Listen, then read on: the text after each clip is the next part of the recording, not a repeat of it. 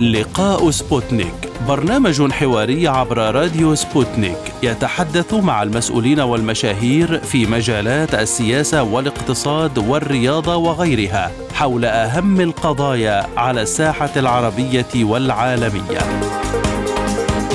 في لقاء سبوتنيك نوجه الأسئلة باسم المستمعين للوصول إلى إجابات على كل استفساراتكم. مع لقاء سبوتنيك تجدون جميع المشاهير في كل المجالات. أهلا بكم في هذه الحلقة من لقاء سبوتنيك معكم فيها عبد الله حميد وأحمد أحمد. أصدرت إثيوبيا بيانا ترد فيه على إعلان مصر انتهاء الجولة الرابعة من المفاوضات الثلاثية التي عقدت في أديس أبابا بشأن سد النهضة الإثيوبي دون نتيجة. وقالت وزارة الخارجية الإثيوبية في بيان أجرت إثيوبيا ومصر والسودان الجولة الرابعة من المفاوضات في أديس أبابا وكانت هذه الجولات الأربعة من المفاوضات أجريت بعد التفاهم الذي تم التوصل إليه بين رئيس الوزراء الإثيوبي أبي أحمد والرئيس المصري عبد الفتاح السيسي في الثالث عشر من يوليو الماضي. وتابعت أنه ساعدت المفاوضات الدول الثلاثة على إجراء مناقشات متعمقة حول القضايا الرئيسية محل الخلاف. وخلال هذه الجولات سعت إثيوبيا وتعاونت بشدة مع البلدين لمعالجة قضايا الخلاف الرئيسية والتوصل إلى اتفاق ودي. وقال البيان إن المفاوضات حول المبادئ التوجيهية والقواعد الخاصة بالملء الأول والتشغيل السنوي لسد النهضة تهدف إلى بناء الثقة وتعزيزها بين الدول الثلاثة وليس حرمان إثيوبيا من حقوقها في استغلال مياه النيل.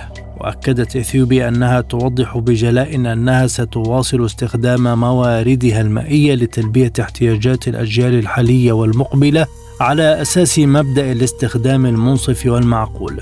وقال البيان إنه بعد اختتام الجولة الرابعة من المفاوضات أصدرت مصر بيانا يخالف ميثاق الأمم المتحدة والقانون التأسيسي للاتحاد الإفريقي وترفض إثيوبيا تحريف مصر لمواقفها بحسب ما قالته في البيان. وأكدت إثيوبيا أنها ستظل ملتزمة بالتوصل إلى تسوية ودية وتفاوضية تلبي مصالح البلدان الثلاثة وتتطلع إلى استئناف المفاوضات. وقالت الخارجية الإثيوبية في بيانها إن القاهرة حرفت مواقف أديس أبابا في المحادثات متهمة مصر بوضع حواجز أمام جهود التقارب واعتبرت إثيوبيا أن مصر غير مستعدة لتقديم تنازلات. وأفاد البيان أن إثيوبيا تظل ملتزمة بالتوصل إلى تسوية ودية عن طريق التفاوض تلبي مصالح الدول الثلاث وتتطلع إلى استئناف المفاوضات. من أديس أبابا ينضم إلينا في هذه الحلقة الكاتب والباحث السياسي الأستاذ عبد الشكور عبد الصمد أهلا بك سيدي الكريم لماذا لم تستغل إثيوبيا فرصة الشهور الأربع الأخيرة للوصول إلى حل لهذه الأزمة؟ بالعكس أثيوبيا فعلت كل ما في إمكانيتها ولكن يعني هو هي المطالب التعجيزية التي يتقدم بها الأشقاء في مصر ورغبتهم في يعني في تحويل المسار إلى يعني تقاسم حصص مياه النيل هو الذي يعني افشل المفاوضات بينما المفترض أن تكون هذه المفاوضات هي فقط في تعبئة وتشغيل سد النهضة وليس لها علاقة فيما يتعلق بحصص وتقاسم مياه النيل، هذا هو السبب الرئيسي في في فشل المفاوضات، من جانب آخر يعني الاشقاء في مصر يعني يرغبون أن أن يحصلوا على ما يريدون عبر ضغوط دولية والاستعانة بأطراف دولية أخرى حتى تضغط على أثيوبيا. وتحصل أثيوبيا على وتحصل مصر على ما تريد عبر هذه الضغوط، وأثيوبيا لا لا, ترى أن هذا يعني مفيدا لا لمصر ولا لأثيوبيا، القضايا الخلافية ما بين الطرفين أو الدول الثلاثة هي التي يجب أن يكون حلها بالتفاوض والتوصل إلى اتفاق يعني يرضي جميع الأطراف ويحقق المصالح المعتبرة للأطراف جميعا. باختصار هذا هو الموضوع أخي الكريم. ما هو المفيد من وجهة النظر الإثيوبية إذا لم يتم التوافق على توزيع عادل لمياه نهر النيل؟ أخي الكريم يعني في اتفاقية المبادئ في 2015 تم الاتفاق على أن يكون أن تكون المفاوضات آه، تركز فقط حول تعبئة وتشغيل سد النهضة وليس الحديث عن تقاسم مياه النيل، تقاسم مياه النيل أو أو الحديث عن حصص كل دولة في مياه النيل يجب أن يكون في حضرة وفي وجود كل الدول الأحد عشر العضو في دول حوض النيل، العمل بتجاوز اي أي دولة سيتم يعني يترتب عليه تكرار ما حدث في 1959 عندما انفردت مصر والسودان بتقاسم مياه النيل رغم المطالب الأثيوبية المتكررة بالاشتراك في هذه في تلك المفاوضات. وأثيوبيا لا تريد أن تكرر هذه التجربة، العمل الفردي المنفرد، الإرادة المنفردة حقيقة تضر بالجميع والعمل الجماعي الذي يحقق يعني مصالح كل دول حوض النيل هو الذي يعني يجب أن يؤخذ بعين الاعتبار أخي الكريم. هل بهذه المواقف وصلت المفاوضات بين الدول الثلاثة إلى طريق مسدود؟ أعتقد يعني هو الاتفاق على النقاط الرئيسية والجوهرية يعني حدث بالفعل ما بين الدول الثلاثة وهذا بشهادته وبحضور آه، أطراف دولية. ما تبقى هي يعني قضايا فنية آه، وتقنية قليلة آه، عمليا لكن هذا يحتاج أيضا أن يكون هناك انفتاح ورغبة لإنهاء هذا الملف وبدون التمسك يعني بقضايا يعني تعرقل المفاوضات وتعيد الأمور إلى مربع الأول أو تعيد الأمور إلى الوراء. ومن هذا القبيل فيما يتعلق بحرص تقاسم مياه النيل إذا أثار الأشقاء آه، حديثا عن آه، أن يكون هناك اتفاق على يعني عدد رقم معين واثيوبيا أيضا تتمسك برقم تريد أيضا أن يكون لها نصيب من هذه المياه وهذا يتسبب في يعني إفشال المفاوضات. خروجا على هذا الخلاف أثيوبيا حريصة أن يكون التركيز فقط حول تعبئة وتشغيل سد النهضة وما يتعلق بالحصص يكون الحديث حوله بحضور كل دول حوض النيل الأحد عشر. كما اسلفت أخي الكريم. لكن ألا تعتبر إثيوبيا هي المتحكم الأساسي في كمية المياه الواصلة إلى مصر والسودان؟ أخي الكريم ليس ليس تحكما وإنما هو هذا الواقع يعني إثيوبيا يعني تساهم في ستة أكثر من 86% من كمية مياه النيل الواردة سواء فيما يتعلق بالنيل الأزرق أو حتى النيل الأبيض يعني.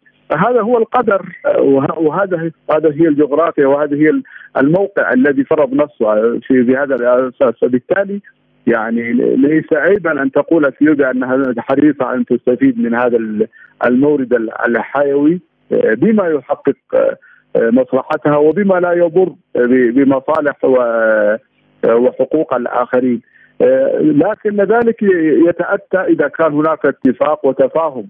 والسبيل إلى هذا التفاهم والاتفاق هو بالتفاهم وأثيوبيا منفتحة وراغبة في هذا الإطار وليس عندها مانع لكن كما قلت لك يعني أثيوبيا حريصة أن يكون هناك اشتراك لكل دول حوض النيل الأحد عشر فيما يتعلق بتقاسم كميات مياه النيل. وفقا لما تفضلتم به، ألا يتوجب على أثيوبيا تقديم ضمانات أو تطمينات للجانبين المصري والسوداني لعدم الانتقاص من كمية المياه؟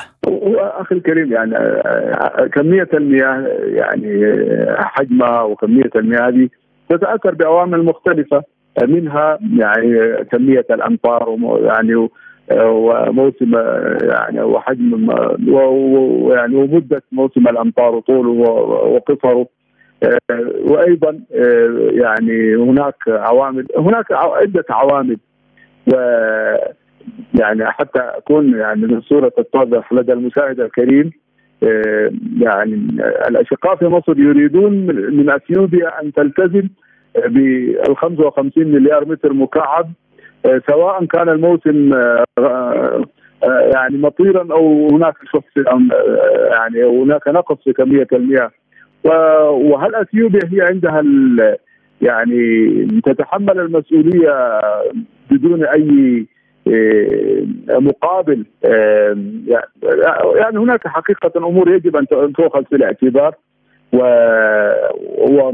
والاشقاء الصورة عند الأشقاء في مصر واضحة جدا وليست خافية لكن يتمسكون بهذا الموقف وهذا هو الذي يؤدي إلى سبب آه، إلى إفشال المفاوضات. لكن بينما المفترض أن يكون هناك يعني مرونة و, و, و يعني بدون وجود سد النهضة آه، تحدث في بعض المواسم؟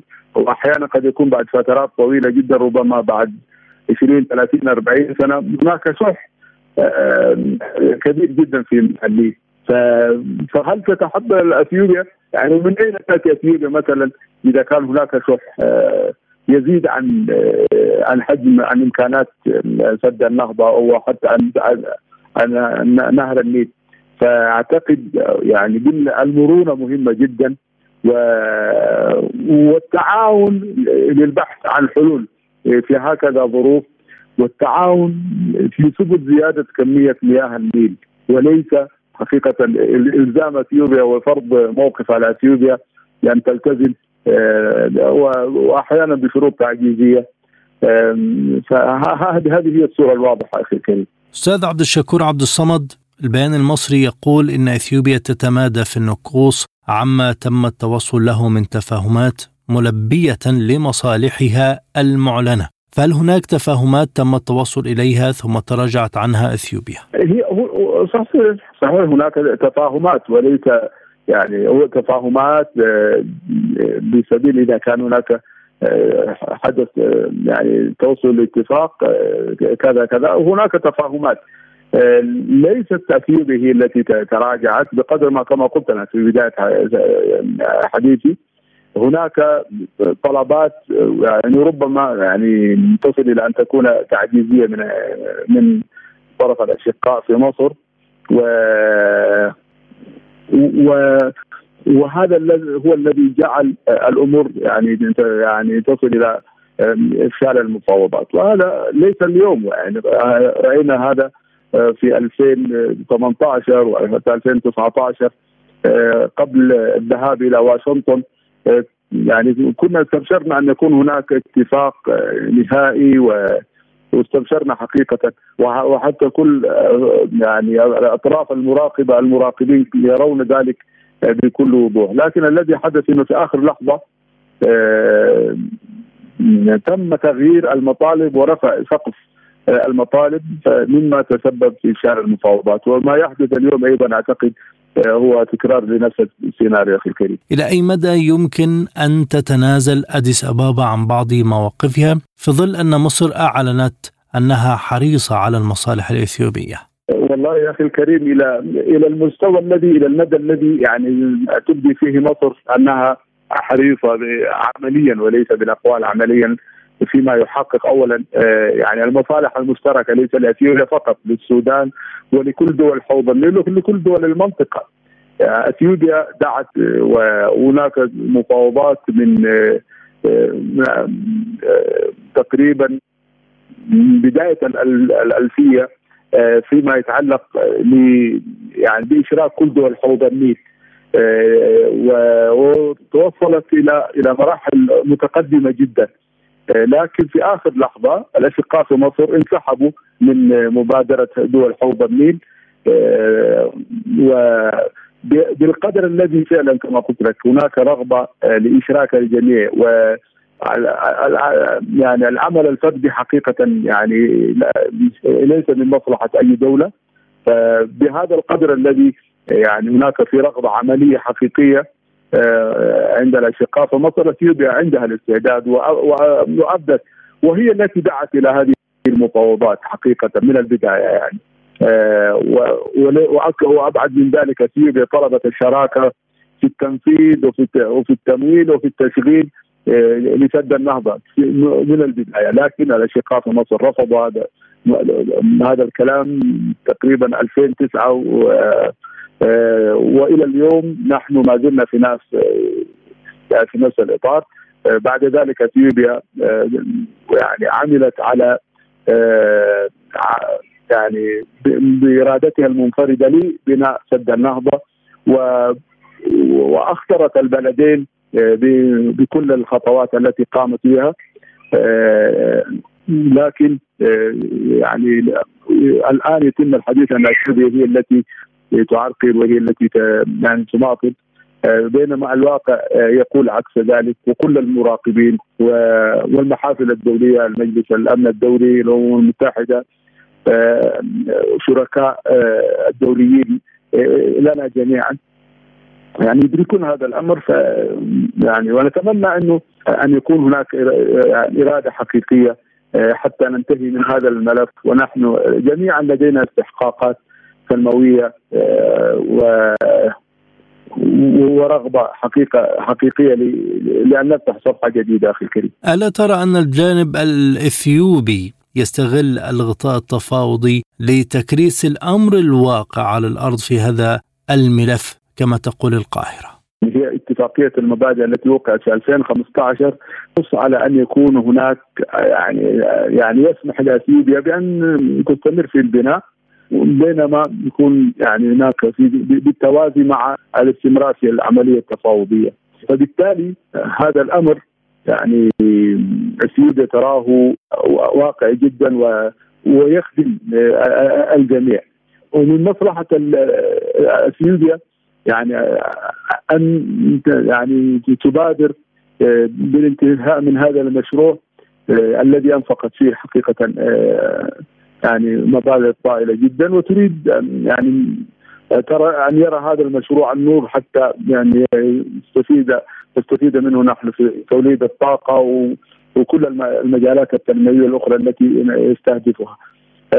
فبالتالي يعني ليس سرا ما تقوم به أكيد يعني كل الخطوات معلنه ويتم آه، إشعار الأشقاء في مصر وفي السودان آه، بما يتم القيام به. آه، فبالتالي أعتقد ليس صحيحا الادعاء بانه اثيوبيا تقوم بعمل منفرد. ولكن إذا يعني رغب الأطراف في في عدم التجاوب مع مع خطواتها هي مضطرة لأن تعمل ما يحقق مصلحة آه، الشعب الأثيوبي كما كما فعلت مصر. يعني عندما اثيوبيا طلبت الاشتراك في في مفاوضات تقاسم مياه النيل في 1959 آه، وثلاث سنوات وأثيوبيا يعني كان تكرر المطالبة بالاشتراك لكن مصر رفضت وتمسكت بأنها آه، يعني هي المعنية بهذا الأمر.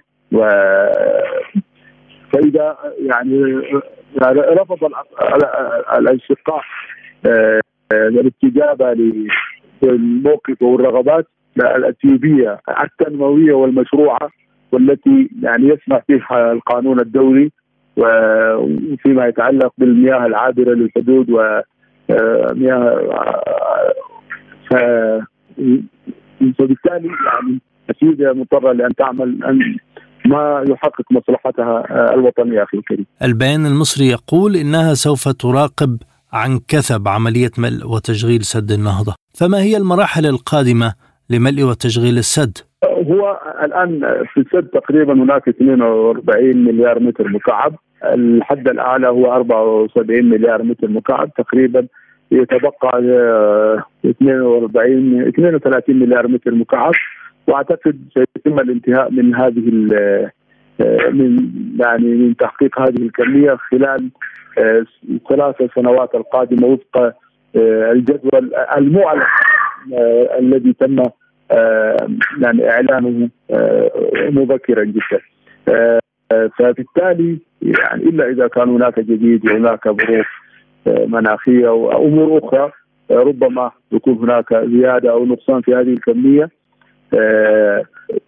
الآن يعني بقي آه الممر الأوسط يعني توقف عند 620 متر مكعب آه فوق سطح البحر.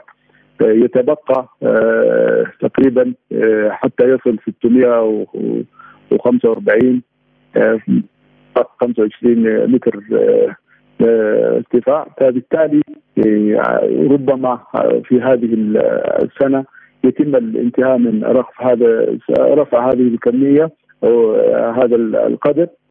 فبالتالي اعمال البناء تكون منتهية في في عند ذلك الرقم. يتبقى تركيب التوربينات وخلال هذا العام سيتم تركيب تقريبا خمسة توربينات لتصل الكمية الإجمالية إلى سبعة آه، توربينات. آه، ويتبقى هناك خمسة توربينات أخرى حتى يعني هو ثمانية توربينات لأنه المفروض يكون هناك 13 آه، توربين تقريبا من 13 تقريبا يبقى خمس توربينات و أو ست توربينات. فهذه هي المراحل التي يعني وضعت في واعلنتها آه، على المدى. ماذا عن تحذير مصر بأنها تحتفظ بحقها طبقا للمواثيق الدولية للدفاع عن أمنها المائي والقومي في حالة تعرضه للضرر؟ نحن الآن تقريبا في السنة الرابعة من بدء أعمال آه، التعبئة كانوا قبل التعبئة الأولى كان هناك حديث بأنه مصر ستتضرر وأن كمية الضرر ستتسبب في يعني يعني أكثر من عشرة مواطن مزارع. مصري يفقدون آه، يعني المياه التي يعني يستخدمونها في الزراعة. لم يحدث ذلك. رأينا في المرة في التعبئة الثانية أيضا نفس الحملة الإعلامية ورأينا أيضا ذلك تكرر في في الثالثة وفي الرابعة. آه، إلى الآن السد بالنسبة لمصر ليس فيه أي ضرر. وإنما ربما لو كان هناك تفاهم وتوافق ربما هو يعني مكسب يعني ومفيد للأشقاء في مصر. آه، وأيضا ما تبقى آه، أقل مما آه، يعني تنفيذه حتى الآن.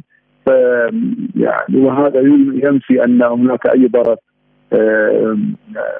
يعني يعني يلحق بالاشقاء في مصر. لكن هل يمكن انتظار الضرر لمصر والسودان حتى تستفيد إثيوبيا؟ لا أخي الكريم قلت لك يعني ليس هناك ضرر أصلا يعني هي وفق الدراسات التي عملت عملت لمشروع منذ البداية ليست هناك أضرار لكن هناك مواقف سياسية وهناك مخاوف ربما مشروعة آه، وطلب اثيوبيا لاشقاء في مصر والسودان للاشتراك في المفاوضات هو لتطمينهم لأنه وطلب لاثيوبيا للسودان ومصر للاشتراك في التمويل وفي وفي وفي البناء وفي وفي التشغيل من باب التطمين. يعني فلو يعني بذاك التاريخ يعني الاشقاء في مصر استجابوا للطلب الأثيوبي وللعرض الأثيوبي لانتفت كل هذه المخاوف. ونتمنى ان أن نعود إلى المربع آه، على الأقل فيما تبقى من من الجهد.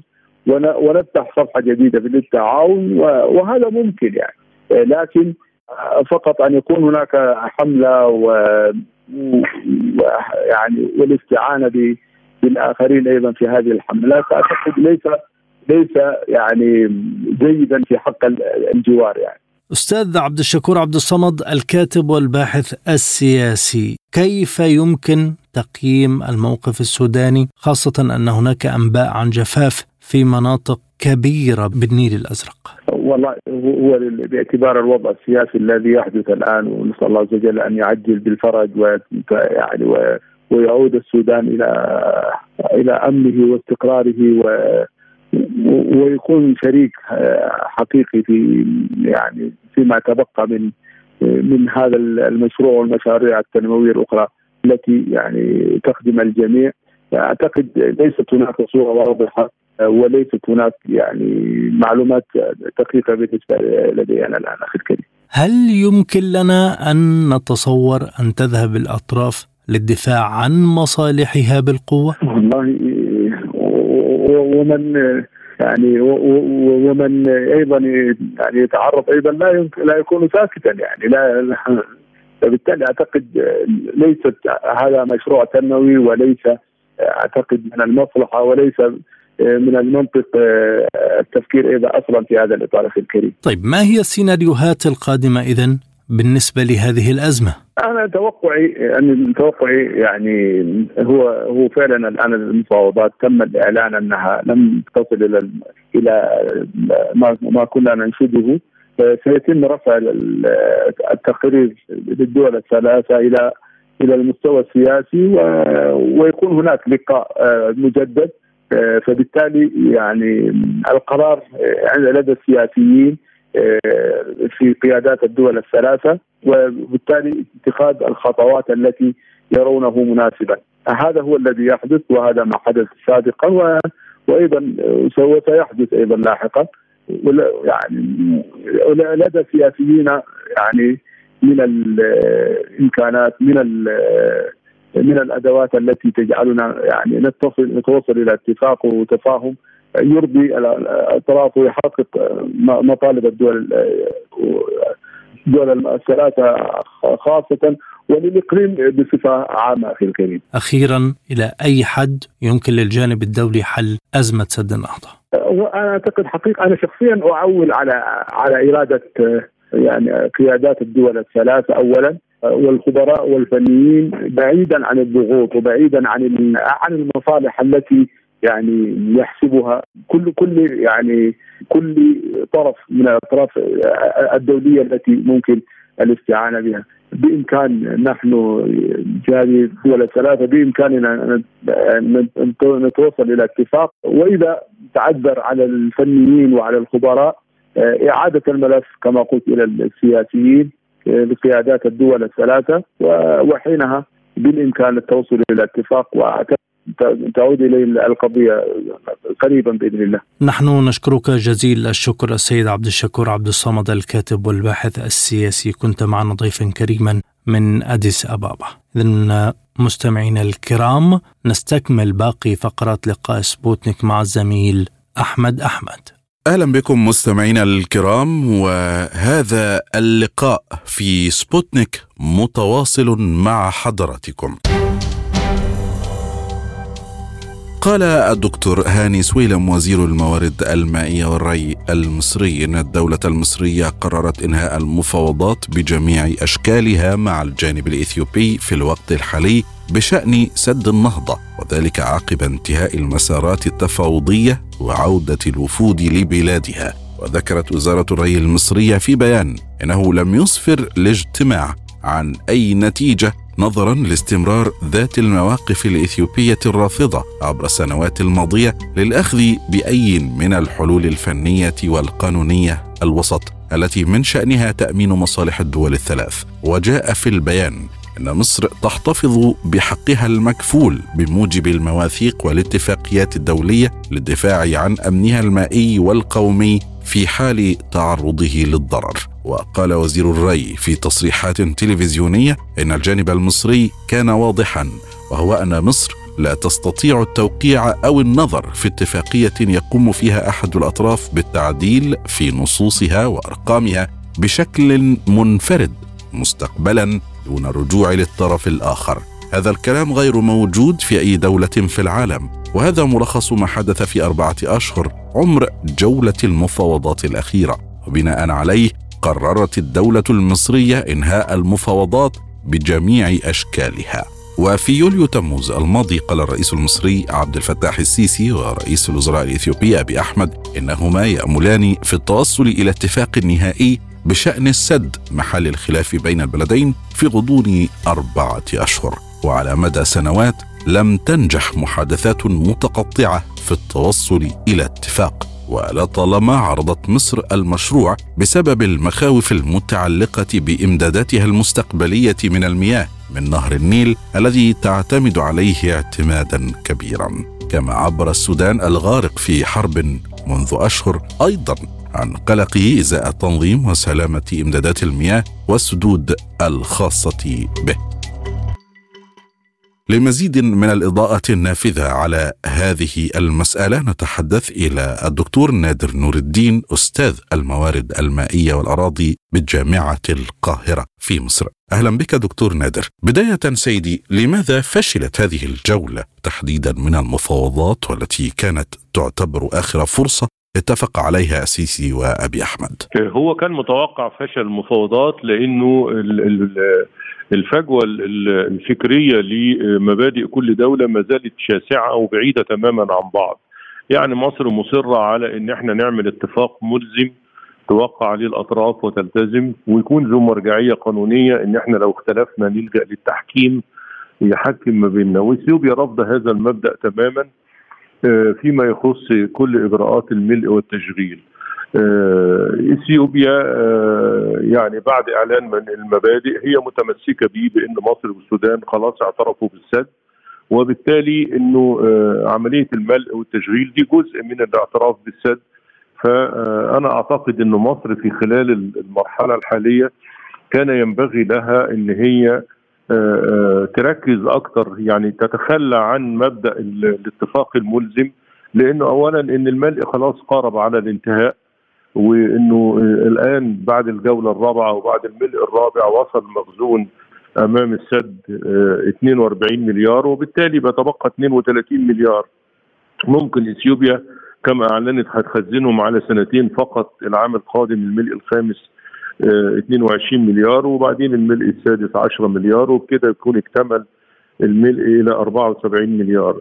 مصر كنا متفقين مع إثيوبيا على إن إحنا نملى في سبع سنين عدى منهم أربعة يبقى فاضل ثلاثة يبقى مصر كنا إن إحنا آه تطلب من إثيوبيا إنها تملى 11 مليار بس كل سنة وإنها تراعي لو استمرت السنوات العجاف اللي بدأت السنة اللي فاتت إنها تفتح البوابات وتفتح المفيض بتاع السد علشان تدي لمصر والسودان مية أكتر وما تتأثرش بالجفاف آه، المصاحب للسنوات العجاف وتراجع تدفقات النيل الأزرق.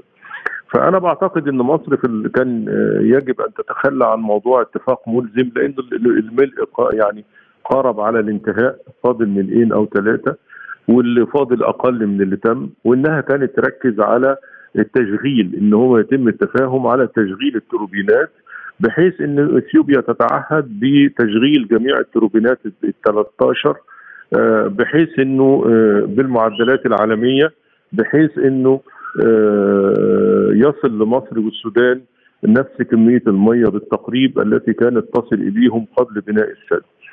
فالحقيقة إنه كمان الاتفاقات العالمية للمياه ما فيش حاجة فيها اسمها اتفاق ملزم وقانوني وذو مرجعية. آه، كل الاتفاقيات وقانون الأمم المتحدة لمياه الأنهار بيقول اتفاق الدول. يعني تكون في اتفاقيات على توزيع المياه وإحنا دلوقتي مش بصدد اتفاقيات توزيع مياه إحنا بصدد آه، تقليل تداعيات سد كبير على دولتي المصب. فأنا أعتقد إنه مصر كان يجب أن تتخلى عن هذا الأمر وإثيوبيا تتمتع بالمرونة وتدي لمصر ضمانات بأن تشغيل التروبينات بالمعدلات العالمية آه، لن يقلل كمية المياه الواصله إلى مصر والسودان وبالتالي تمسك كل دولة بالموضوعات دي اللي هي حطتها كانت هي سبب الخلاف وده كان متوقع جدا آه، وقلنا قبليها في آه، لقاءات أخرى إنه هذه الجولة لن تنجح ولان كل دولة متمسكة بعقيدتها في الحفاظ على الموارد المائية بتاعتها. نعم وكما اقترحت دكتور هل كان بيد مصر بالفعل التخلي عن هذا الاتفاق الملزم أم كان ذلك سيشعل الخلافات أكثر بدلا من تسهيل الاتفاق؟ هو كان ليه ليه يشعل خلافات بينية؟ إحنا بنقول إنه إحنا خلاص الملء خلاص يعني هو كان الاعلان المبادئ بيقول يتفق الخبراء الوطنيين في الدول الثلاثة في البند الخامس على نظم الملء والتشغيل. طبعا ده كان مفترض يتم قبل التوقيع على إعلان المبادئ. لكن برضو أنا بعتقد إن مصر أخطأت لأنها وقعت اولا ثم تفاوضت بعد ذلك. وكان ينبغي أن نتفاوض اولا ثم نوقع. فبالتالي طالما وقعنا أصبحت إثيوبيا هي لها اليد العليا وبالتالي التفاوض هنا سيمشي سيسير في الاتجاه الذي تريده إثيوبيا. فأنا أعتقد إنه طالما عدينا الملء الرابع وإحنا دلوقتي على حسب اتفاق الرئيسين آه، المصري والإثيوبي إنه هنتكلم على ما هو قادم مش هنتكلم على ما هو فات. فكان يكتفي بإن إثيوبيا تحدد حجم الملء الخامس والسادس والسابع إذا كان موجود ونتوافق حوله. إنما التركيز الرئيسي إن إحنا تتعهد إثيوبيا فقط بتشغيل التروبينات لأنه ما فيش مية هتيجي لمصر إلا من خلال فتحات التروبينات. فإنه بس إثيوبيا ما ينفعش إنها مثلا تشغل نص التوربينات بس فبالتالي هيجي لنا نص كمية المية. إنما لازم تتعهد بإن كل التوربينات تشتغل عشان تولد الكهرباء اللي هي عايزاها سواء لشعبها أو للتصدير للدول المجاورة خاصة السودان وجنوب السودان. وبالتالي هنا تبقى انتهت المشكلة إنه مصر والسودان هتضمن في حالة تشغيل جميع التوربينات أن تصل إليها نفس كمية المية. وبالتالي أنا أعتقد إن الجانبين مسؤولين عن التعثر تشدد إثيوبيا استغلالا لأن مصر والسودان وقعوا على الاعتراف بالسد دون ان أن نتوافق اولا على الملء والتشغيل وضمان حصة البلدين من ما كان يأتي إليهم من النيل الأزرق.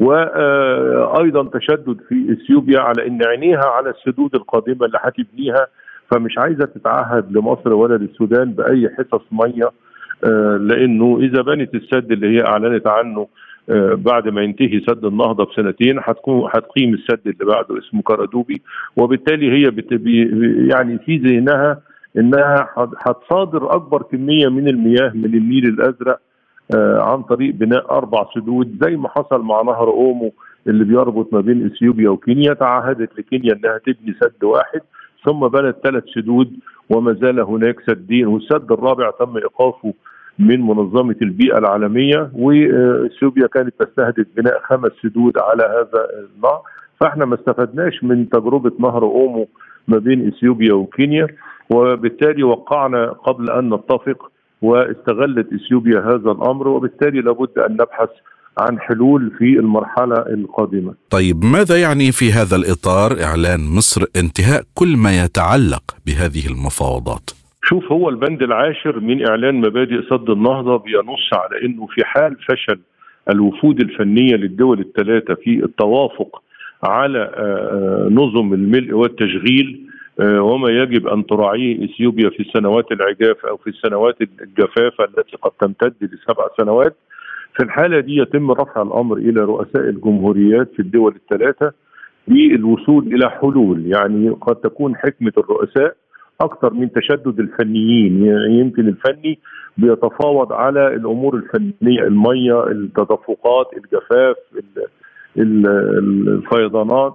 إنما الرؤساء الدول بيسيسوا الأمر فيمكن يتلاقوا عند حلول وسط. فبنص على إنه إذا اختلف الفنيين يتم رفع الأمر إلى الرؤساء الثلاثة. إذا قدروا يتوافقوا خلاص بتنتهي المشكلة أو بيعيدوا المباحثات مع توجيهات محددة بالتوافق وبعدين الأمر اللي بعديه إذا فشل رؤساء الدول الثلاثة يتم اللجوء إلى وسيط دولي للتحكيم والتوافق ما بين الدول. إحنا جربنا ده في في المفاوضات السابقة وفشلت جميعا بمعنى إنه لجأنا إلى اجتماع للرؤساء وكان آخرها اجتماع في أغسطس الماضي جمع ما بين الرئيس المصري عبد الفتاح السيسي ورئيس الوزراء الإثيوبي المنتخب أبي أحمد واتفقوا على توجيه رئاسي للوفود الفنية بحتمية الوصول إلى توافق خلال أربعة أشهر. وصلنا إلى أكثر من أربعة أشهر خمسة أشهر من أغسطس حتى ديسمبر ولم يتوصل الوفود الفنية وبالتالي يعني حتى تسييس الأمور عن طريق الرؤساء لم ننجح فيه. إنما ليس أمام الدول الثلاثة دلوقتي إلا إعادة رفع الأمر مرة أخرى إلى رؤساء الجمهوريات الثلاثة لعل وعسى رغم انشغال رئيس جمهورية السودان في الصراع الدائر حاليا داخليا هناك مع قوات الدعم السريع. إنما يتوافق إن نرفع الأمر مرة أخرى وأخيرة إلى رؤساء الجمهوريات. ثم إذا ما اتفقوش يبقى ينفذوا البند العاشر باللجوء إلى وسيط دولي وهذا ما ترفضه إثيوبيا تماما. وبالتالي الأمر زاد صعوبة وإنه إذا ما فيش أمل الا إذا رفع الأمر مرة أخرى إلى رؤساء الجمهوريات لعلهم يصلوا إلى حلولا وسطية سياسية تزيد التعاون بين الدول وتقلل احتمالات الصراع من أجل المياه. ما بين مصر وإثيوبيا والسودان. وما الاقتراحات التي قدمتها مصر بداية لحل هذه الأزمة؟ وهل كانت مناسبة لهذه المرحلة من المفاوضات وهذه الظروف الملتبسة والشائكة؟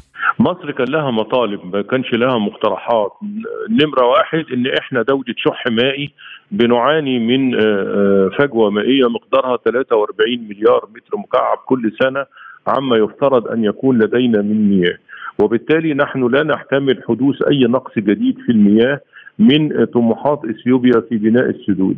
وبالتالي إحنا بنقول إنه النيل الأزرق قبل بناء السد الإثيوبي كان بيشارك في نهر النيل بنحو 50 مليار متر مكعب كل سنة. فيا إثيوبيا تعهدي بأن هذه الكمية لن تقل أو سوف تقل قليلا وتقول إنه إحنا نقدر هنحجز مثلا 10 مليار وبدل ما كان بيوصل لمصر والسودان 50 يوصل 40 ومصر والسودان كانوا موافقين على 40 مليار. وبعد ما وافقت إثيوبيا رجعت بعد كده قالت لا أنا ما اضمنش إلا 32 مليار وإن إحنا لازم نقسم مية النهر على الدول الثلاثه بالتساوي. إن كل دولة تاخد 17 مليار. إنما القانون الدولي ما قالش انه تقسيم المياه بالتساوي إنما قال التقسيم المنصف والعادل. وكلمة العادل لا تعني ابدا اللي هو التقسيم المتساوي بمعنى إن كلمة العادل فسرها قانون الأمم المتحدة لمياه الأنهار بإنه مدى وجود أو مدى انه ان بعض إن في دولة بتمتلك أنهار أخرى فمثلا إثيوبيا لديها 12 نهر إنما مصر ليس لديها إلا نهر وحيد هو نهر النيل وبلا روافد. مدى وجود الأمطار على على كل دولة. فإثيوبيا مثلا لديها نحو 136 مليار من الأمطار تسقط عليها مقابل مليار فقط تسقط من الأمطار على مصر. مدى وجود مياه جوفية فكل إثيوبيا لديها مخزون كبير من نتيجة للأمطار من المياه الجوفية ومصر بلا مياه جوفية. فإذا هنا القانون الدولي قال التقسيم العادل ولم يقل التقسيم المتع... المتساوي. بينما إثيوبيا تريد أن تتحايل وتقول أن العادل هو المتساوي. ولكن أنت لديك موارد أخرى من المياه ليست موجودة في مصر ولا في السودان. وعليك أن تراعي أنك أنت دولة وفره مائيه نصيب الفرد عندك من المياه بيساوي 1600 متر مكعب كل سنة فوق حد الندرة بينما نصيب الفرد في مصر أقل من 600 متر تحت حد الندرة ويقارب الحد المضجع للفقر المائي اللي هو عنده 500 مليون متر مكعب للفرد سنويا في جميع المجالات. ومن هنا كان إنه الصراع على الاستحواذ مصر تطلب ألا تقل حصتها من المياه بينما إثيوبيا من الواضح أنها بتخطط للسيطرة ومصادرة أكبر جزء ممكن من مياه النيل الأزرق.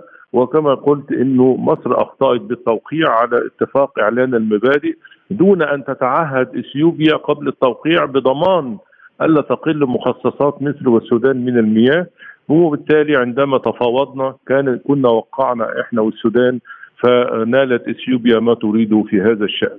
هل يفهم ربما من ذلك دكتور نادر أن هناك امرا ما دار في الكواليس مثلا أدى إلى هذه النتيجة؟ يعني ماذا تم خلال شهور طويلة من المفاوضات ويجعل المتحدثين يشيرون إلى أنه لم يحدث أي تقدم على الإطلاق. يا سيدي الفاضل ليس شهورا نحن نتفاوض منذ عام 2011 يعني إحنا بقالنا 13 سنة نتفاوض ومع ذلك إنه نقدر حتى نقول إنه بعد توقيع إعلان المبادئ عام 2015 ونحذف الفترة اللي قبلها بعد توقيع إعلان المبادئ نقدر نقول إنه دلوقتي وصلنا إلى ثمان سنوات من التفاوض وفي خلافات مستمرة لأن كما أوضحت أن إثيوبيا قالت لقد وقعتم على الاعتراف بالسد وشرعيته وبالتالي هذا بيتضمن أيضا نظام الملء والتشغيل. انه ده أمر سيادي إثيوبي إحنا بقى اللي نقرر نملى كام. ولكن كانت مصر بتقول يعني هذه ليست ملكية خاصة هذه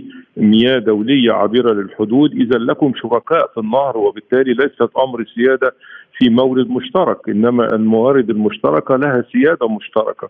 وبالتالي نحن نتحدث عن المياه مش عن إدارتكم للسد ولا عن ملكيتكم للسد. فهنا إنه أمور السيادة اللي إثيوبيا تريد أن تفرضها على المياه المشتركة هو أمر خاطئ.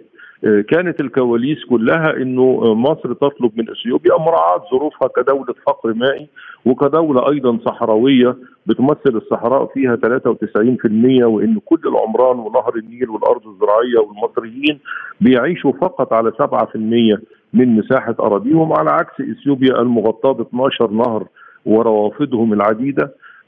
فده معناه إن أنتوا دولة وفرة مائية أمام دولة فقر مائي ولا يصح لدولة الوفرة المائية أن تطمع في القليل الذي يصل إلى دولة الفقر المائي. خاصة أن لديكم بدائل عديدة وأهمها الأمطار اللي ادت لكم ثروة حيوانية مقدارها مثلا 100 مليون رأس من المواشي نصها من الأبقار ونصها من الخراف والضاني بعكس مصر كل الثروة الزراعية الحيوانية اللي عندها 6.5 مليون رأس بالمقارنة ب 100 مليون عند إثيوبيا. الأرض الزراعية عند مصر 3.5 مليون هكتار عند إثيوبيا ما يزرع 35 مليون هكتار يعني 10 أضعاف ما يزرع في مصر. إثيوبيا أيضا لديها بحيرة تانا تحتوي على 35 مليار متر مكعب كل سنة. مصر ليس لديها بحيرات لديها بحيرة سد تكيزي بيحتفظ ب 10 مليار كل سنة وبالاضافه للأمطار 936 مليار متر مكعب كل سنة. اذا كل هذه الموارد الوفيرة كانت أمام المفاوض المصري مقابل المياه الشحيحة الموجودة في مصر وكان أمل المفاوض المصري أن يتفهم المفاوض الإثيوبي هذا الأمر وبالتالي إنه يتعهد بإنه لا تقل تدفقات المياه المعتادة اللي, اللي مصر والسودان منذ آلاف السنين اعتادت على وصولها إلى مصر وهذا ما ورد في القانون الدولي للأمم المتحدة لمياه الأنهار العابرة للحدود. دي خلاص أصبحت حقوق مكتسبة لا يصح لأي دولة أن تنقصها. عما تعودت هذه الدول على استلامه منذ آلاف السنين وربما أكثر. فإذا إنه الحقوق المكتسبة هنا لم تراعيها إثيوبيا. وأصبحت تطبق معنا من موقع القوة. طالما أنا راكبة على رأس النهر أنا اللي عندي المنبع اذا أنا اللي هتحكم فيه. حتى البيان اللي أصدروه بعد حدوث التخزين الرابع قالوا لقد تحول النهر إلى بحيرة وعاد إلينا النهر مرة أخرى. اذا هم لديهم يقين بأن هذا نهرا اثيوبيا خالصا وليس نهرا دوليا مشتركا مشتركا له شركاء في النهر. هي مصر والسودان. اذا هو هذا يقينهم وعقيدتهم حتى كنا في المؤتمرات الدولية لما نقابل الوفود الإثيوبية كانوا يقولوا لنا لماذا تقدمتم ولماذا تأخرنا؟ تقدمتم لأننا نترك لكم مياه مياهنا لتنعموا فيها. ابدا الأمر مش بالمية وإلا كانت دولة مثل الكونغو الديمقراطية مثلا اللي نهر الكونغو بيجيب 1284 مليار كل سنة يلقى في المحيط الأطلنطي. بينما نهر النيل 84 فقط يعني نهر الكونغو أكبر مننا ب 1200 مليار كل سنة. ومع ذلك دولة الكونغو من أفقر دول الأفريقية ليست بمياه. أو إن كندا مثلا والبرازيل كل دولة عندها 20% من المياه العذبة في العالم ومع ذلك ليس هم الأكثر تقدما في العالم. فإذا أثيوبيا أيضا بتخطئ عندما تربط تربط التقدم بالمياه. بان مصر بتاخد المياه وعشان كده تفوقت علينا وكأن الأمر غيرة ومش كأن الأمر عقول وتاريخ و كبير من التقدم منذ عهد الفراعنة.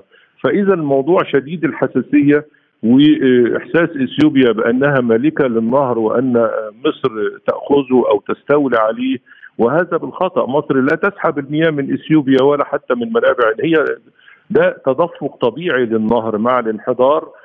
وجدناه في الطبيعة وفي الخلق.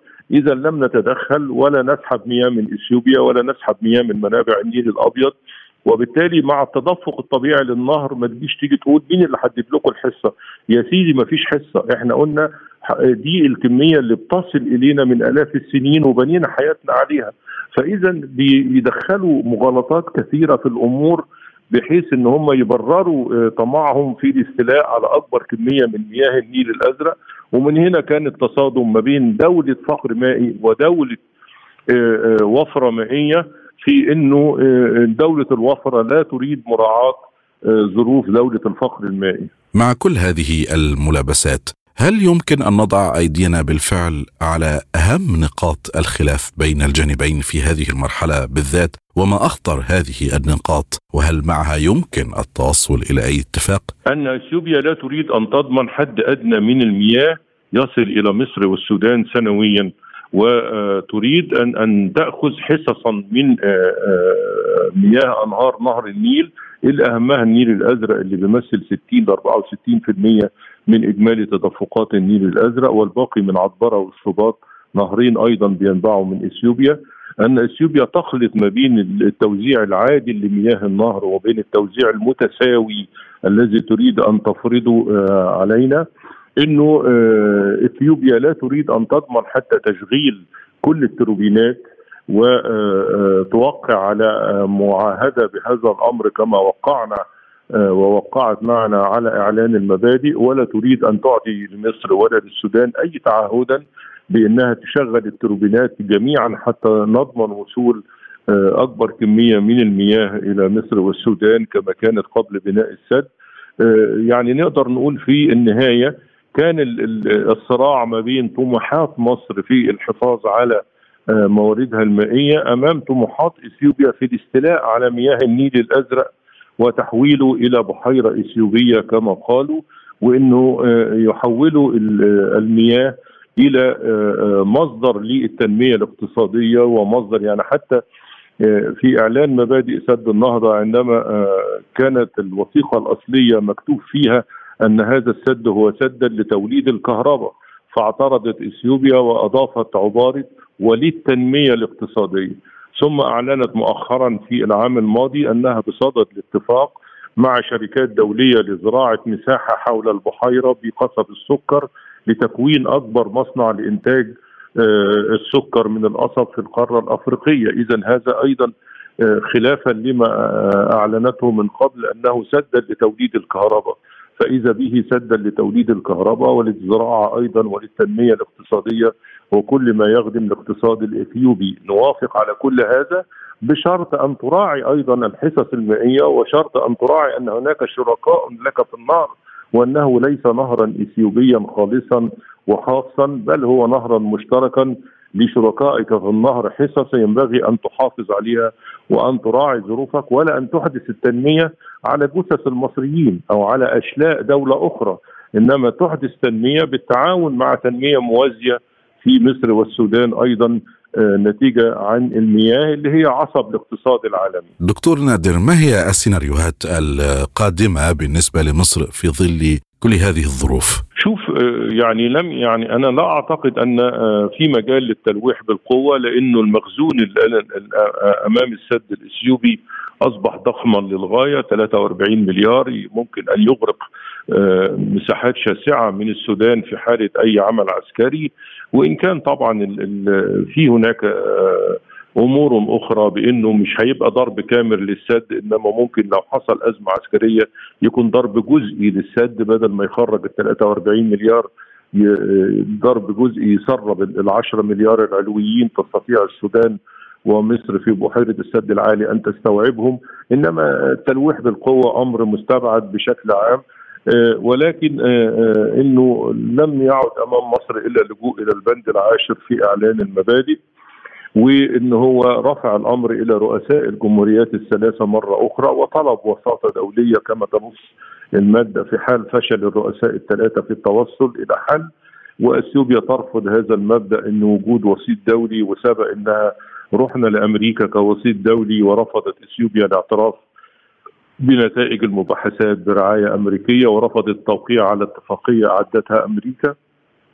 وادعت أن أمريكا منحازة إلى مصر وكان هذا غير صحيح ولم تكن أمريكا في يوم من الأيام ابدا منحازة إلى مصر. وبالتالي إنه إذا خلصت النوايا قد نصل إلى حلول. إنما زي ما قلت أصبح دلوقتي ما فيش لدى مصر إلا حل عسكري محدود بضرب جزئي بالذات لسد السرج أو السد الجانبي. يخرج كميات قليلة من المياه ويعطل عملية توليد الكهرباء ليجبر إثيوبيا على التوافق مع مصر وأن هذا السد سيظل سدا خلافيا وأنه لن يحدث التنمية التي تأملها إثيوبيا طالما لا يوجد اتفاق مع مصر والسودان شركائها في النهر وطالما يوجد هذا التعنت الإثيوبي وإنه في حاله رفع الأمر للرؤساء الثلاثة وإذا وصلوا إلى توافق سياسي وحلول وسطية نلتقي ويقدم هذا تنازلا ويقدم الطرف الآخر تنازلا لنلتقي. في منتصف المسافة. أصبح هذا هو الأمل الأقرب للتوصل الوصول إلى حل سياسي وعدم التلويح بأي حل عسكري في المراحل القادمة. وألا تكون مصر وإثيوبيا هي بداية حروب المياه في العالم لأنها ستؤدي إلى اندلاع مزيد من الحروب من أجل المياه. المياه استخدمت قبل كده في الحروب ولكن لم تكن هدفا.